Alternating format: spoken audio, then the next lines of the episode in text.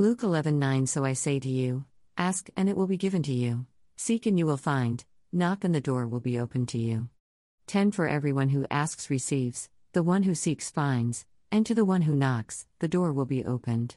11 Which of you fathers, if your son asks for a fish, will give him a snake instead? 12 Or if he asks for an egg, will give him a scorpion? 13 If you then, though you are evil, know how to give good gifts to your children, how much more will your Father in heaven give the Holy Spirit to those who ask him? The Lord is saying to you today, take care of all that you say and do because the end times are here and people are being offended very easily. When you speak to someone, make sure that you are speaking through the Word or the Holy Spirit that lives inside of you. Anything else will be of your flesh. And to all of you preachers, make sure that you are not just reciting words to be heard, but make sure that you are offering Jesus Christ to everyone. As I said before, there are people who are giving me lip service, but their hearts are far from me. I hear your sermons and I see the work that you do, but if it doesn't draw people to Jesus Christ, it is of high sounding clanking cymbals. Take charge, get spiritually rich, delve down deep into the Word, and tell someone about Jesus Christ. I do not ordain you for a talent show. I ordained you to get people saved. Now's the time to recharge, restore yourself, and replenish that which has been missing throughout all of the years of dullness, lack of energy, lack of imagination, much responsibilities, and some losses. Yes, things in life will happen, but you must energize yourself and think on those things that my word has been telling you to meditate on.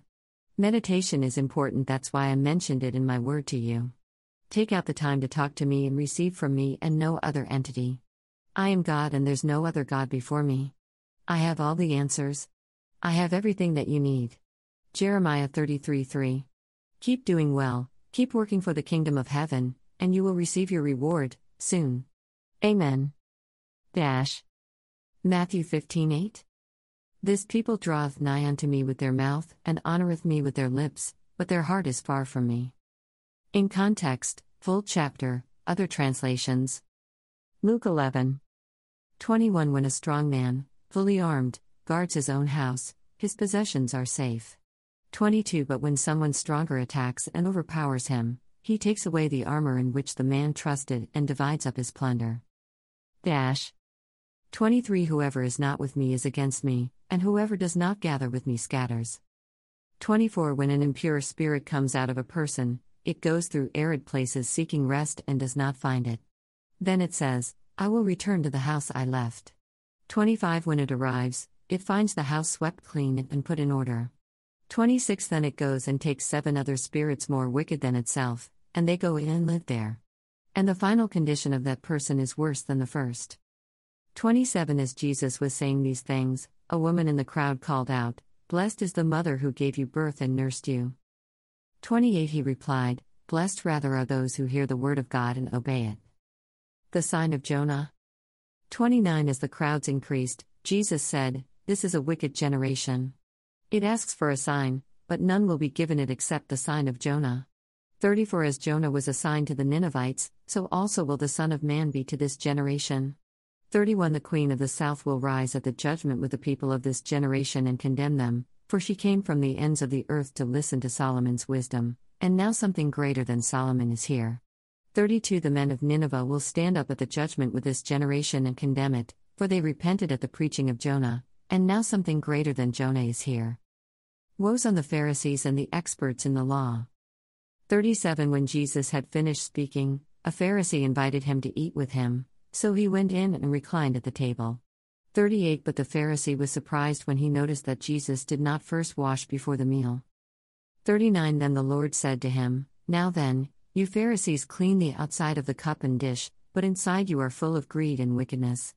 40 You foolish people. Did not the one who made the outside make the inside also? 41 But now, as for what is inside you, be generous to the poor, and everything will be clean for you. 42 Woe to you, Pharisees, because you give God a tenth of your mint, rue, and all other kinds of garden herbs, but you neglect justice and the love of God. You should have practiced the latter without leaving the former undone. 43 Woe to you, Pharisees, because you love the most important seats in the synagogues and respectful greetings in the marketplaces. 44 Woe to you, because you are like unmarked graves, which people walk over without knowing it.